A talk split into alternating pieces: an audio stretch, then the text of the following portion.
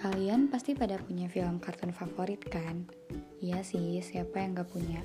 Karena kartun favorit itu benar-benar melekat banget dalam masa kecil kita dan menjadi teman kita saat kita masih kecil. Nah, di sini gue Adia bakal bikin podcast yang namanya Childhood dan di podcast gue itu bakal ngebahas tentang kartun-kartun yang udah lama dan yang masih baru. Kira-kira kartun apa ya yang harus gue bahas pertama?